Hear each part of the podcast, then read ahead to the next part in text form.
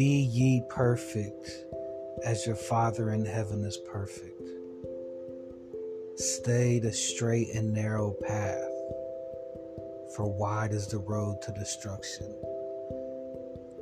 These are the scriptures that I think about when I develop the concept of redesigning destiny.